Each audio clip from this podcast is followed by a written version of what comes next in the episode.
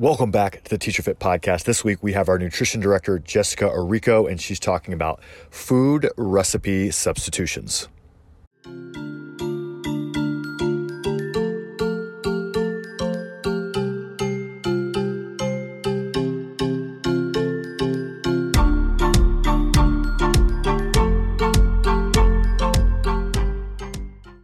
Hello, and welcome to Teacher Fit Student Fit podcast. This is Jessica Arico, and I'm very thankful to have you listening today. I know your time is very valuable, and we appreciate you taking time out of your day to listen and to give us your feedback on this as well, and let us know what we can do to support your nutrition needs. So, if you do, do have any requests or you have any ideas for podcasts that you'd like to hear more about, please go ahead and send us a message via email or via Instagram or Facebook.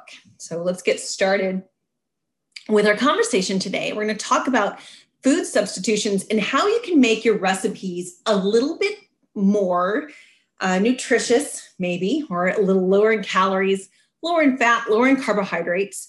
Uh, before I get started there, though, I do want to talk about eating foods in the recipes that they were meant to be made in. There's a lot to be said for keeping a recipe pure.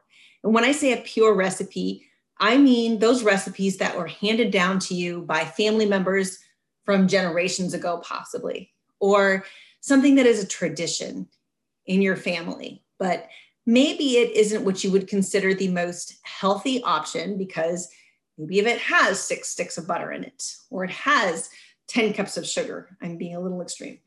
But I'm simply saying those are recipes that you truly enjoy, you cannot imagine not having as part of your life or as part of your family tra- tradition, don't change them. Don't change them. You simply want to keep perspective on it. Think about all of the things that you're eating as well in relationship to those foods too, and simply just include that in your diet. That's something that you know you're going to eat, plan for it. So let's say that you've you know gone ahead and you've eaten your your protein, your chickens, your tunas, your your beef, and you've eaten your really great you know, jasmine rice and, and, pasta and potatoes and salads and vegetables all week. But you know you have a huge event coming up over the weekend and your family's going to make their famous pie and you're thinking to yourself oh my gosh this is going to completely blow my program nutritionally. Don't look at it that way. Plan for it. Know that you are going to have that food and enjoy it. Enjoy that food. That once eating that is not going to blow your plan. Just simply know that that's what you're going to eat. Don't eat a ton of it and plan around it, plan accordingly. Make sure that the rest of your foods are matching that caloric intake so that you don't overeat that weekend when you're having that pie or cake or whatever, whatever it is. And if you happen to, it's okay. Tomorrow's a new day. You start over. So I wanted to make that important statement before we talk about food substitutions, simply because I don't want you to think that you have to go through the rest of your life substituting for recipes that you don't want to.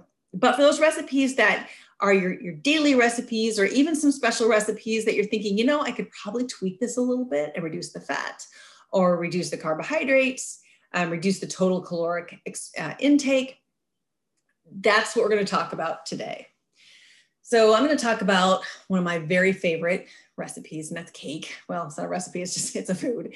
So um, within cake, many recipes do ask for oil or egg. So for those recipes that do ask for oil or egg in their baked items, I simply swap out either applesauce or a pumpkin puree. And I like them both as a substitution because they do provide a very, very moist tex- texture for a muffin or for a cake. And they also provide some nutritive value. So, particularly with the pumpkin puree, and I'm telling you right now, if you're like, oh my gosh, I can't imagine eating pumpkin at all. All right, don't like pumpkin pie. I can't stand it. Don't worry about it. You, you really won't even be tasting it. it's simply the the texture of it. it. it's so incredibly moist and it does provide a high level of beta carotene which is very good for our skin it's good for um, cell turnover it's good for our our vision so it's because that beta carotene turns into vitamin a in our bodies so yeah you are adding a little bit of a nutritive value to those products if you do substitute the oil or the egg with the applesauce or the pumpkin puree. And there are other things that you can substitute with. Those are two, simply two of my favorites to substitute with because they're easy to use. And I have had successful results with them every single time. The easy part of it is it's a one to one ratio. So if the recipe calls for oil, it calls for, excuse me, it calls for a quarter cup of oil, I will simply swap out a quarter cup of oil with a quarter cup of applesauce or the pumpkin puree. Easy as that. So if it's an egg, though, if it calls for one egg, one egg equals a quarter cup of the pumpkin puree or the applesauce. So again, it's again a quarter cup to a quarter cup, one to one if it's an oil, and then a quarter cup to one egg if you're swapping out an egg. Easy as that. So that would remove basically that fat component or most of the fat component for that recipe. But if I'm looking to substitute maybe a sugar, maybe there's a lot of sugar in a recipe, and I want to change it up a bit, my go to, because it really bakes up very much like sugar, and the taste I think is excellent, is stevia. Stevia is actually from a leaf and it is processed into powder form they also make a liquid form, but I use the powder form. And I try to buy the stevia products that contain little to no sugar alcohols. So we can talk about sugar alcohols in another episode, but basically, I try to avoid that um, because I want to get the pure stevia as, as much as possible, as pure as possible. Obviously, the purest form would be a leaf, but I'm not going to blend a leaf up and put it into a recipe. I know. So again, I get a stevia product that does not have very much or any sugar alcohol, and I use that as a substitution. The other great part about stevia, if I'm using the powder, is that just like the pumpkin puree or the applesauce to the oil, it's a one to one ratio. It's an easy swap. So if a recipe calls for one cup of sugar, I simply swap out one cup of stevia and I'm done. So let's say I've got that cake recipe and it takes oil or it takes an egg and it also takes a ton of sugar. If I use stevia as a replacement for my sugar and I use the applesauce or the pumpkin puree for the swap of my oil or my egg, then I've not only reduced the fat content of that baked item, I have also reduced the overall carbohydrate intake of that item if that's what I'm going for. So that's the other part of it. You need to make sure that this is something that you actually want to do because you want to be able to enjoy some of those other favorite recipes down the road. So you want to lower the caloric intake of this recipe, and this would help with that. Or you just want to try something out, try something new. And that's what this would do. The other part about sugar, though, too, is there are, of course, other things that you can use to substitute for sugar. Some people like to use um, honey, which is not going to be a replacement, or excuse me, it's not going to decrease the carbohydrate necessarily, but it is a, a natural sweetener. Um, you can also use agave nectar, which is also going to have a higher carbohydrate profile. Again, it's a natural sweetener.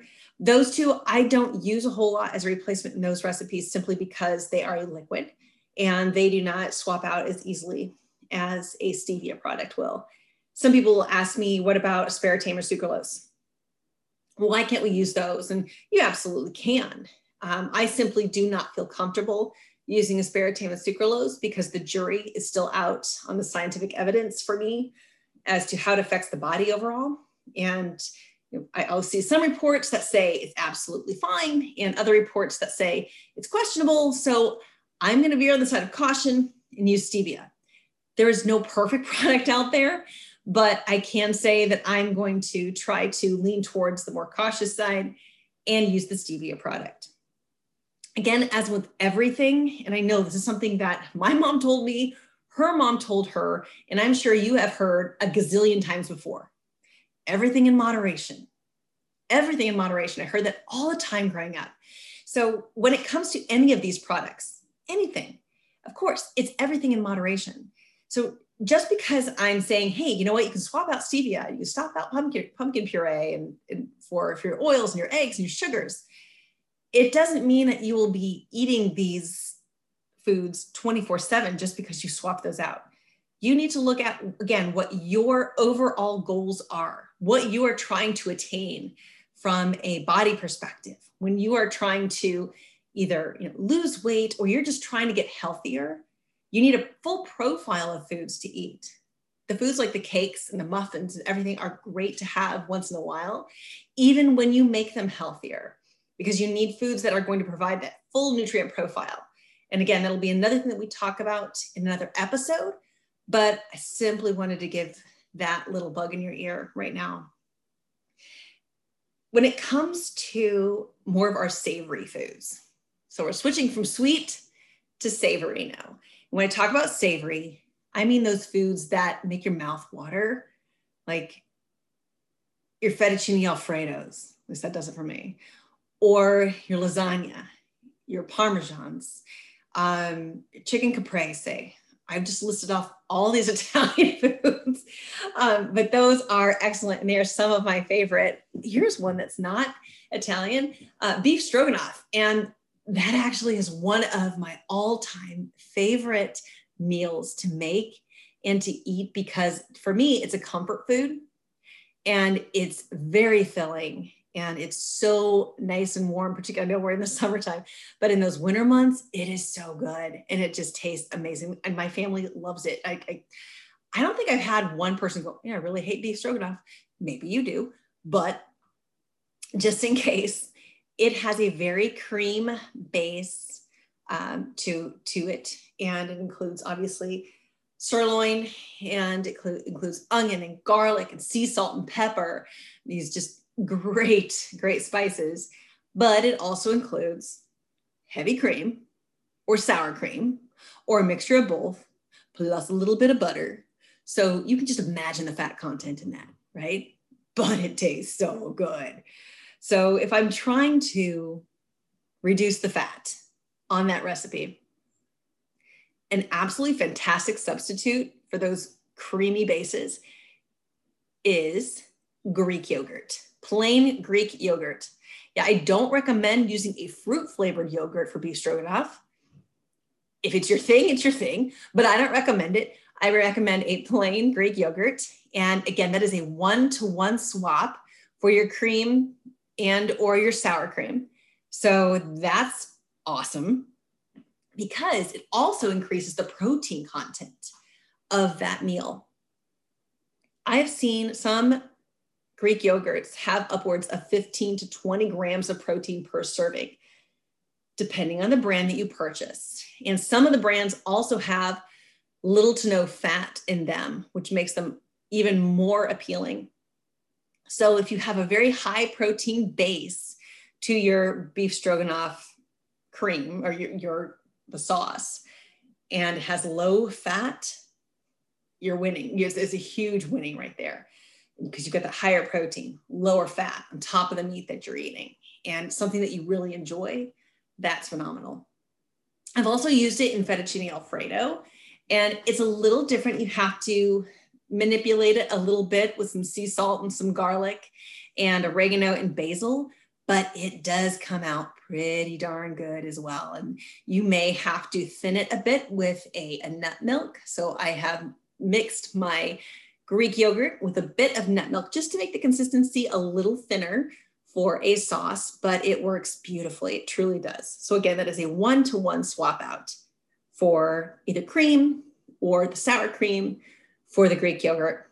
Super simple, not difficult at all. So I'm gonna wrap it up.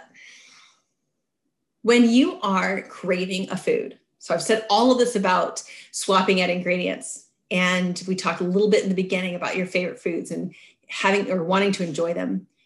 I'm going to reiterate that you really should. Do not deny yourself of those foods that you absolutely love. Life is way too short. And if there's something that you remember from your childhood, and you're like, man, I used to have this every Saturday. And I, I loved the way that my mom's cookies always tasted. And I can't even imagine changing that recipe. Don't change the recipe. Don't change the recipe. Simply incorporate it into your overall goals and your overall plan. And you'll be fine. It's all about, I'll say it again, everything in moderation and how we plan our, our diet for the week, how we plan our goals, and how we track to meet those goals. That's what matters. And we'll cover those things as well in other podcasts. I have so much to cover. I've just promised all of this to you guys, and I absolutely will. I'd love, love to talk about this. So, for now, if you have any questions or you simply have some more ideas for other podcasts that you'd like to hear coming up, please let us know and reach out to us via email or Instagram or Facebook. And thank you so much again for listening. Have a fantastic rest of your day.